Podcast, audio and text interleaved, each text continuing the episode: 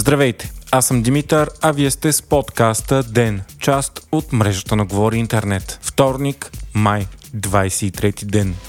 Днес с публикация във Фейсбук лидерът на Продължаваме промяната Кирил Петков се извини на избирателите си, че ще прави правителство подкрепено от ГЕРБ. Той заяви, че не е спазено обещанието във втория мандат да няма включени кадри на ГЕРБ. Според него обаче това е единственият начин страната да се измъкне от кризата и Мария Габриел, по негови думи, е ключът към това България да приеме еврото и да влезе в Шенген. Напомняме, че вчера продължаваме промяната Демократична България и ГЕРБ СДС се договориха да направят правителство в рамките на 18 месеца на ротационен принцип, като 9 от тях премьер е Николай Денков, а вторите 9 Мария Габриел. Целта на правителството ще е страната да върне евроатлантическата си ориентация, да се промени изборния кодекс и гласуването отново да е машинно, но най-вече да се извърши сериозна съдебна реформа.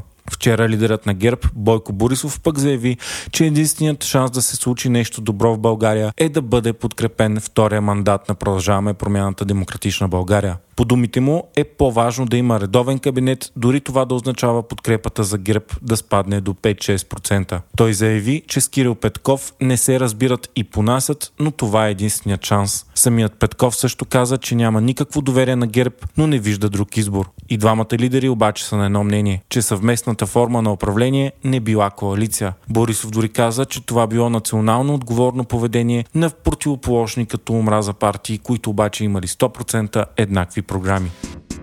Четирима членове на прокурорската колегия на Висшия съдебен съвет са внесли ново второ искане за освобождаване на главния прокурор Иван Гешев. Тази седмица предстои той да се произнесе по първото. Според сегашното обвинение, Гешев е накърнил престижа на съдебната власт, защото обижда представители на парламента, наричайки ги политически букук, както и че с лексиката, интонацията и жестовете си се държи мутрински и непристойно. Междувременно, след като вчера стана ясно, че прокуратурата разследва Бойко Борисов и Мария Габриел, днес Софийската градска прокуратура е поискала от главния прокурор Иван Гешев да поиска от Народното събрание да бъде свален имунитета на депутата от ГЕРБ Делян Добрев. Срещу него се води разследване за престъпление, умишлена безстопанственост в особено големи размери и представляваща особено тежък случай.